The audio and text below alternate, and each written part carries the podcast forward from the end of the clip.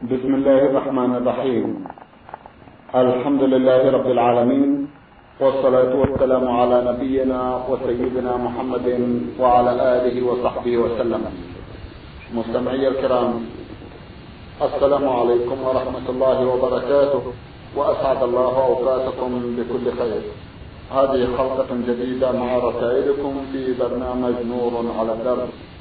رسائلكم في هذه الحلقة نعرضها على سماحة الشيخ عبد العزيز بن عبد الله بن باز الرئيس العام لإدارات البحوث العلمية والإفتاء والدعوة والإرشاد مع مطلع هذه الحلقة نرحب بسماحة الشيخ ونشكر له تفضله بإجابة سادة المستمعين فأهلا وسهلا بالشيخ عبد العزيز. حياكم الله حياكم الله. أولى رسائل هذه الحلقة رسالة وصلت إلى البرنامج من الأخ أحمد محمود الوكيل من الدمام.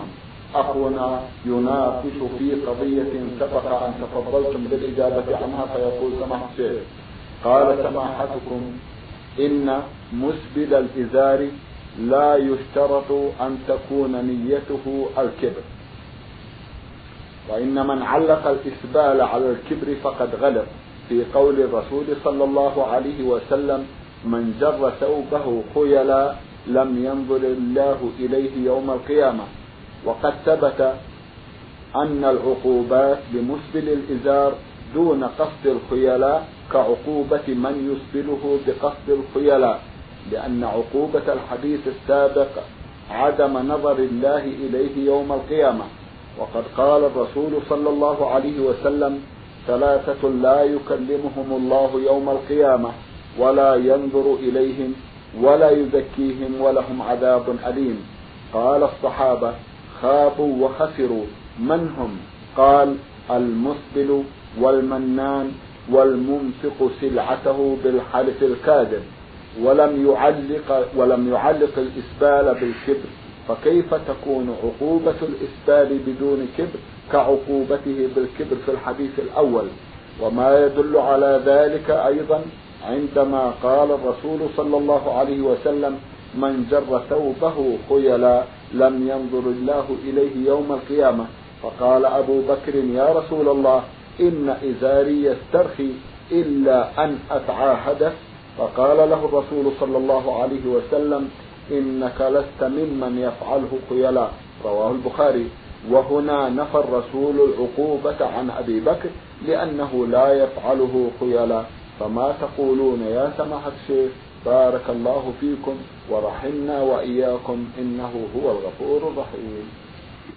بسم الله الرحمن الرحيم. الحمد لله وصلى الله وسلم على رسول الله وعلى آله وأصحابه ومن اهتدى بهداه. أما بعد فقد صحت الأحاديث التي ذكرت عن رسول الله عليه الصلاة والسلام وكلها دالة على تحريم الإسبال وأنه إذا كان عن خيلاء لم ينظر الله إلى صاحبه يوم القيامة.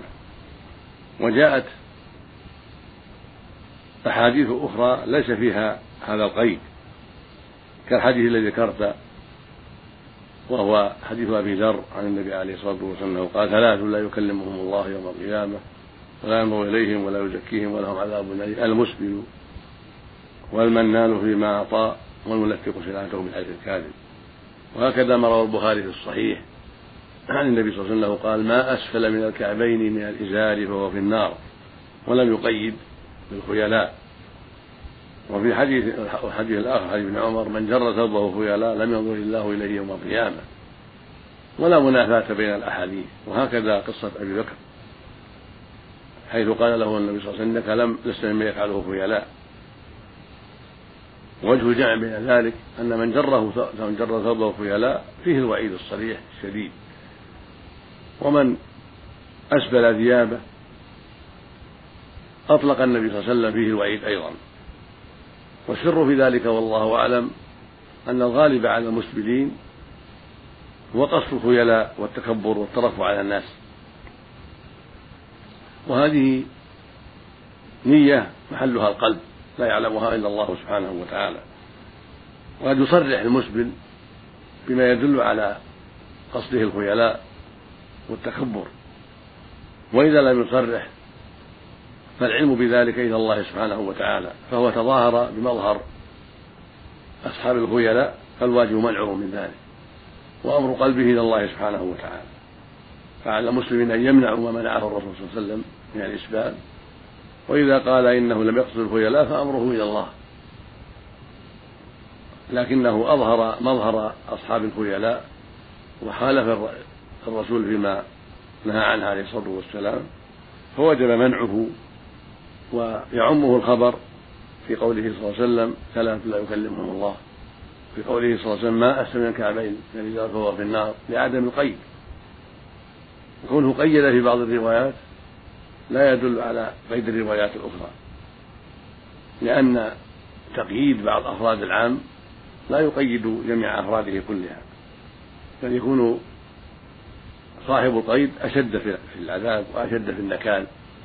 إذا كان عن خيلاء وإذا جره عن غير خيلاء فهو عام فالمنع عام والعقوبة عامة والوعيد عام لكن لا يلزم أن يكونوا في العقوبة سواء. فمن كان قصده الخيلاء فإن عقوبته تكون أشد. ومن لم يقصد ذلك وإنما تساهل وجر ثوبه ولم يبالي فإنه تعمه الأحاديث ولا ولا يلزم أن تكون عقوبته مثل عقوبة ذاك. فقد تكون عقوبته أخف لأنه لم يقصد الخيلاء لكن المنع عام للجميع والتحريم عام للجميع. أما الصديق رضي الله عنه فإنه لا يتعمد جر ثوبه وإنما يتفلت عليه الثوب ويسترخي من غير قصد.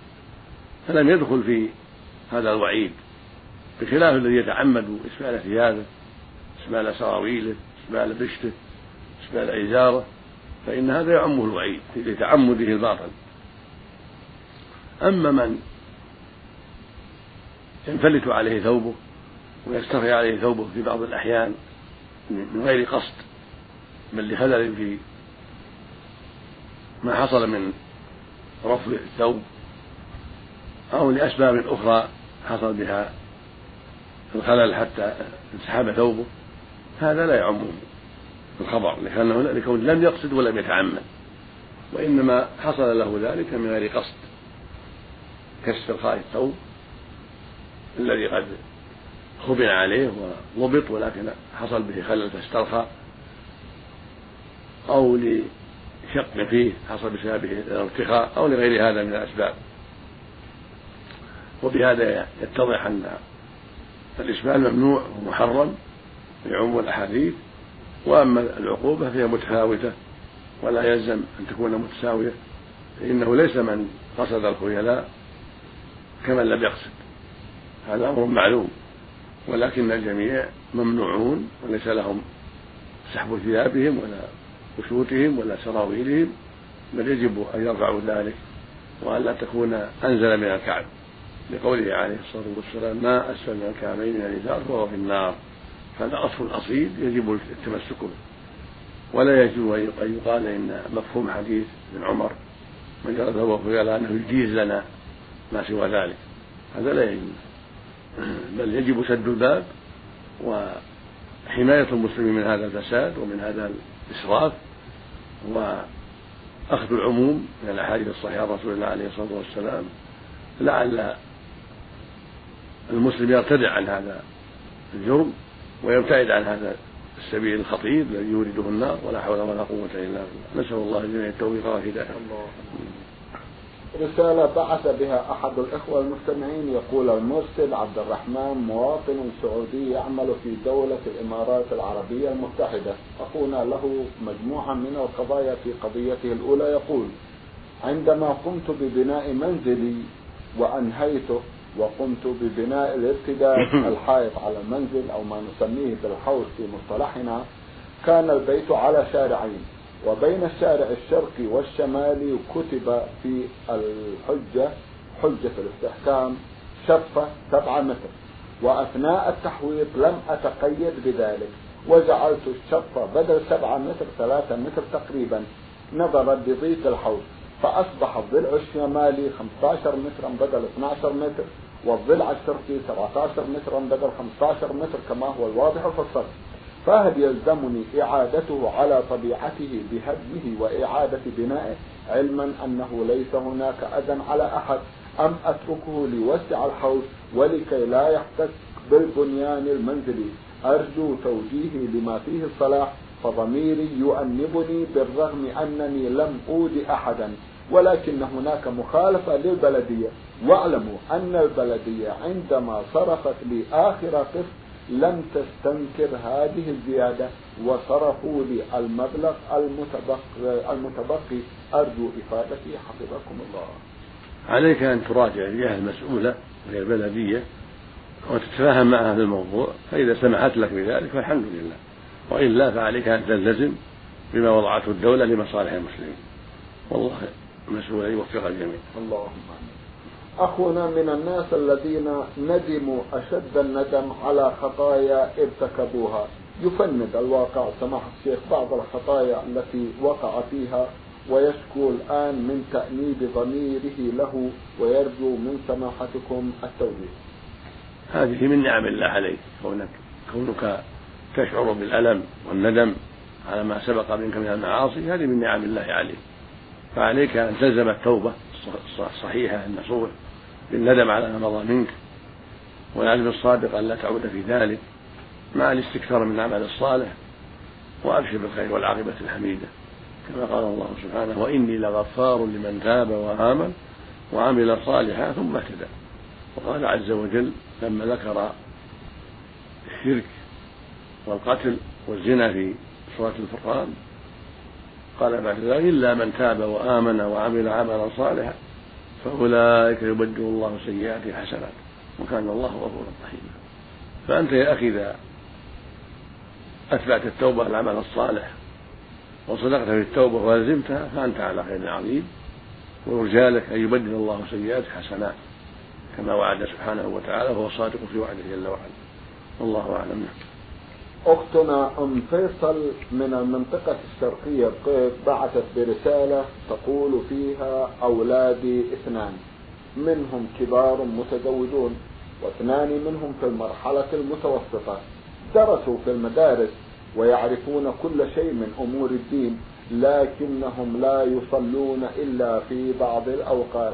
ودائما أنصحهم بالصلاة وطاعة الله لكنهم لا يطيعوني. ودائما أزعل عليهم ولا أكلمهم ودائما في شجار مع والدهم بسببهم. هو ينصحهم ويتركهم لكن أنا في خصام معهم. هل علي ذنب منهم وإلا أتركهم؟ والله يحاسبهم لأنهم يقرؤون ويعرفون أمور الدين وهذا أدى بي إلى المرض. أنت مشكورة جزاك الله خيرا على نصيحتك لهم وحرصك على هدايتهم وأبشر بالخير والأجر العظيم. والواجب عليك وعلى والدهم الاستمرار في النصيحة حتى يهديهم الله عز وجل ويستقيموا على أداء الصلاة وعلى أداء ما وجب الله عز وجل. وإذا لم يستقيموا فعليكم هجرهم والإنكار عليهم الشديد. وإبعادهم من البيت لأنهم حينئذ كفار بترك الصلاة. من ترك الصلاة عامدا وهو مكلف كفر. فعليكما جميعا النصيحة والاستمرار في النصيحة وعلى والديهم أن يؤدبهم ويضربهم إذا استطاع ذلك حتى يستقيموا فإن لم يستقيموا فعليه يرفع بأمرهم إلى ولاة الأمور إلى الهيئة وإلى المحكمة حتى يساعدوا على القيام باللازم. فإن من ترك الصلاة يستتاب فإن تاب وإلا قتل. كافرا نعوذ بالله من ذلك في أصح قولي العلماء. وقال بعض أهل العلم إنه يقتل عاصيا فاعلا جريمة لا كافرا. وبكل حال فالواجب القيام عليهم والحرص على هدايتهم.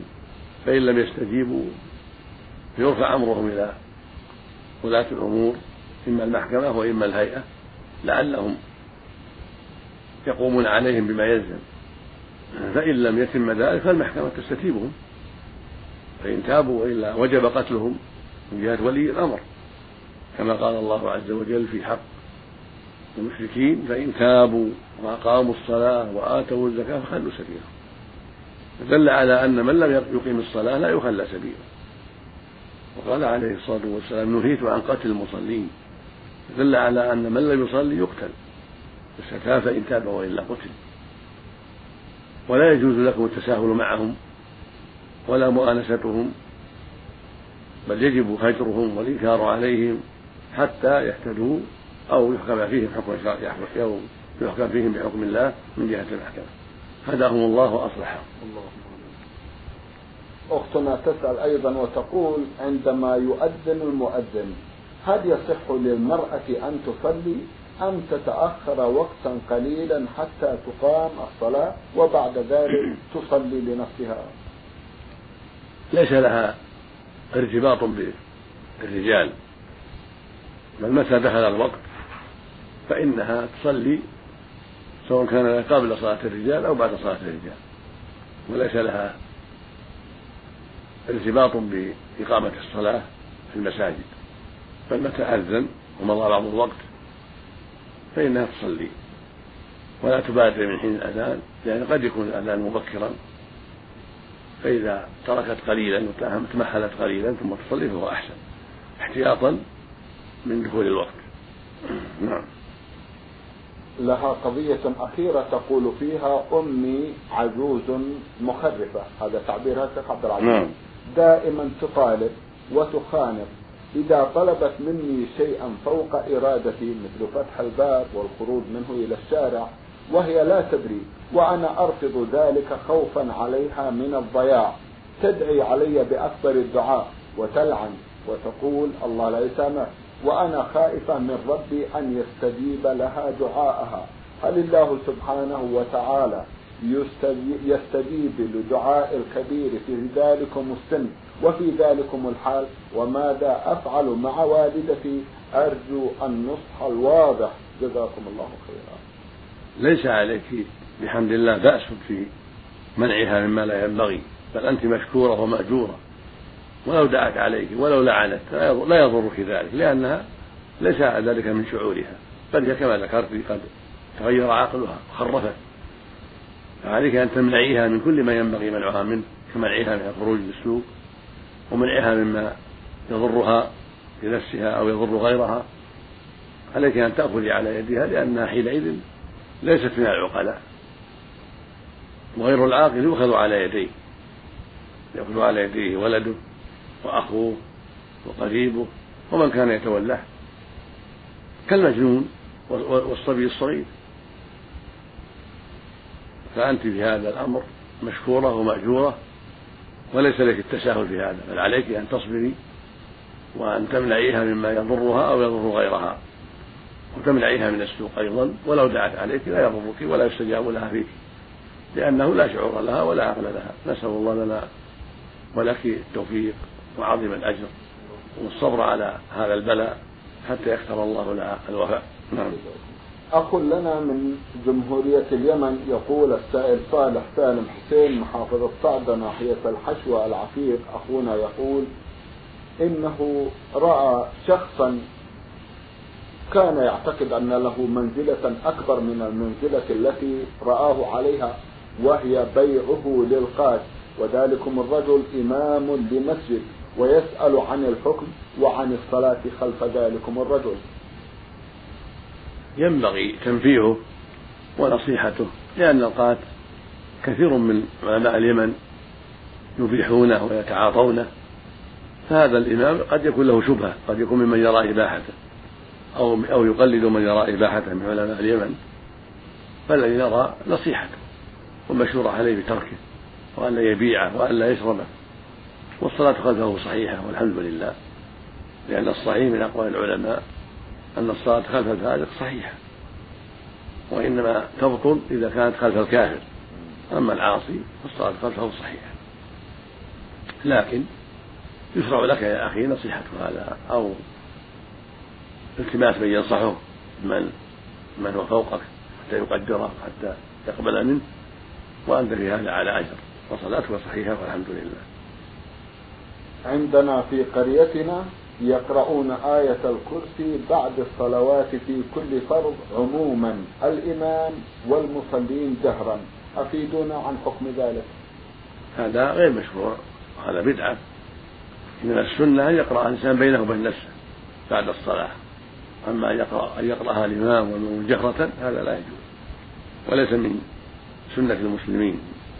بل هذا من البدع. ولكن يستحب إذا صح قول العلماء أن يقرأها المؤمن بعد الصلاة بينه وبين نفسه. من دون مشاركة الإمام أو المأمومين في أصوات جماعية أو جهرية كل هذا لا أصل. نعم.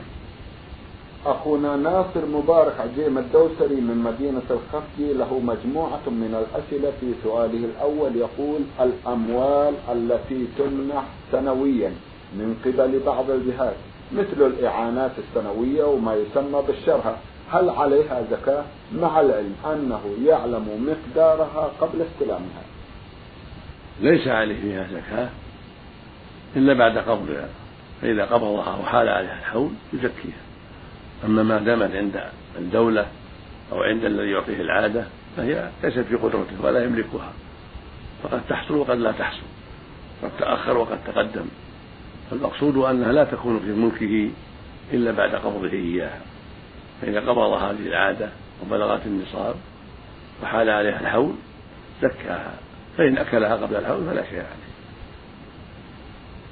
بعض الهوايات التي يمارسها بعض الناس مثل هواية جمع الطوابع وهواية جمع النقود المعدنية المختلفة ماذا يقول فيها الشرع؟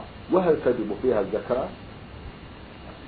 نعم إذا جمع ما يبلغ النصاب وجبت فيها الزكاة. وإن كانت قليلة دون النصاب ليس فيها شيء. أو أنفقها قبل الحول ما حال عليها الحول صدق بها أو أكلها أو صرفها في حاجات له أخرى فليس عليه شيء. إلا إذا حال عليها الحول وهي تبلغ النصاب. والنصاب من الفضة ستة وخمسون ريال فضة ريال سعودي أو ما يقابل قيمة ذلك. من العمل الأخرى. نعم. هل لي أن أحج عن ولدي المعوق إعاقة سمعية وكلامية منذ الصغر؟ إذا بلغ الحلم كلف واستطاع الحج يحج بنفسه ولا يمنع الحج كونه لا يسمع أو لا يتكلم. إن هذا لا يمنع الحج في إمكانه يحج مع الناس ويحضر المشاعر. وإن كان لا يتكلم وإن كان لا يسمع. أما إذا عجز بعد كبر السن هذا يحج عنه أو مات أو مات. أما كونه قويا يستطيع الحج ولكنه ليس ليس بسميع أو ليس بمتكلم هذا لا يمنع. كما أنه لا يمنع العمى فالأعمى الأصم والأبكم كل هؤلاء عليهم الحج إذا استطاعوا. ويحضرون مع الناس. ويحضرون العرفات والمشاعر ويفعلون ما شرع الله جل وعلا ويسقط عنهم الكلام من التلبية ونحوها لأنهم معذورون نعم. المستمع عين ميم عين الشهري من النماص بعث برسالة ضمنها عددا من الأسئلة في سؤاله الأول يقول من الملاحظ عند انتهاء الصلاة خروج بعض المصلين دون أن يؤدوا ركعتين بعد الصلاة. ويعتبرونها غير مهمة أو غير جزء من الصلاة. فما الحكم في ذلك؟ ليس كل صلاة بعدها ركعتان إنما هذا يشرع بعد الظهر بعد المغرب بعد العشاء. هذه الأوقات الثلاث يشرع فيها الصلاة بعد يشرع فيها ركعتان بعد الظهر ركعتان بعد المغرب ركعتان بعد العشاء. وإذا خرج من المسجد وصلى في البيت فهو أفضل. إذا خرج من المسجد وصلى في البيت كان أفضل. لأن الرسول عليه الصلاة والسلام كان يصليها في البيت. ويقول أفضل صلاة المرء في بيته إلا المكتوبة. فإذا خرج وصلاها في البيت فهذا أفضل. أما إن تركها بالكلية فقد ترك سنة. ليست واجبة فلا شيء عليه. لكن ترى لكنه ترك المنافسة في الخير. وترك هذه السنة التي حافظ عليها النبي عليه الصلاة والسلام. فمشروع للمؤمن أن يأتي بهذه السنة إما في المسجد وإما في البيت.